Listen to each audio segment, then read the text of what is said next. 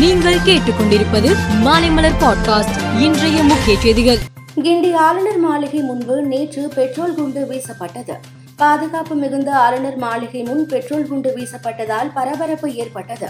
ஆளுநர் மாளிகை முன்பு பெட்ரோல் குண்டை வீசிய ரவுடி வினோத் என்பவரை போலீசார் கைது செய்தனர். இதையடுத்து ஆளுநர் மாளிகை முன் கூடுதல் தடுப்பு வேலிகள் அமைத்து போலீசார் பாதுகாப்பை பலப்படுத்தியுள்ளனர். ஆளுநர் மாளிகை முன் பெட்ரோல் குண்டு வீசப்பட்ட சம்பவம் பெரும் அதிர்ச்சி அளிக்கிறது என எதிர்க்கட்சித் தலைவர் எடப்பாடி பழனிசாமி எக்ஸ் தளத்தில் பதிவிட்டுள்ளார். மேலும் ஜனாதிபதி ஆளுநர் மாளிகைக்கு வர இருக்கின்ற வேளையில் இத்தகைய குண்டுவீச்சு சம்பவம் என்பது தமிழ்நாட்டில் சட்டம் ஒழுங்கு சீர்கேட்டு இருப்பதற்கான பெரும் எடுத்துக்காட்டாக உள்ளது என்றார். ராஜஸ்தானில் நவம்பர் இருபத்தி ஐந்தாம் தேதி சட்டசபை தேர்தல் நடைபெறுகிறது. ஜின்ஜினு பகுதியில் நேற்று நடந்த காங்கிரஸ் பிரச்சார கூட்டத்தில் பேசிய முதல் மந்திரி அசோக் கெலாட் காங்கிரஸ் ஆட்சி மீண்டும் அமைந்தால் குடும்ப தலைவிகளுக்கு ஆண்டுக்கு ரூபாய் பத்தாயிரம் வழங்கப்படும். ரூபாய் ஐநூறுக்கு கேஸ் சிலிண்டர் வழங்கப்படும் என தெரிவித்தார். கனடாவுக்கான விசா சேவையை இந்தியா கடந்த மாதம் இருபத்தி ஒன்றாம் தேதி தற்காலிகமாக நிறுத்தியது.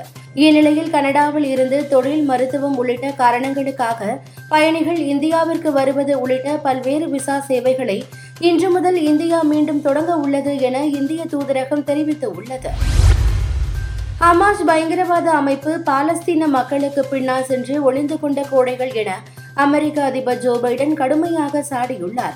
காசா மக்களுக்கு உணவு உள்ளிட்ட பிற தேவையான பொருட்களை வழங்கும் அமெரிக்காவின் முயற்சிக்கு ஆதரவளித்து வரும் இஸ்ரேல் மற்றும் பாலஸ்தீன மக்களுக்கு நன்றி என அவர் தெரிவித்துள்ளார் அமெரிக்காவின் மைனே மாகாணத்தில் உள்ள லெவிஸ்டன் பகுதியில் நேற்று திடீரென துப்பாக்கி சூடு நடைபெற்றது.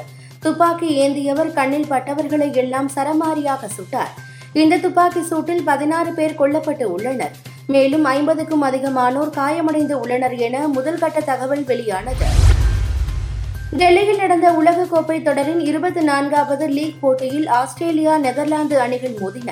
டாஸ் வென்று முதலில் பேட் செய்த ஆஸ்திரேலியா வார்னர் மேக்ஸ்வெல் அதிரடி சதத்தால் முன்னூற்று தொன்னூற்று ஒன்பது ரன்கள் குவித்தது.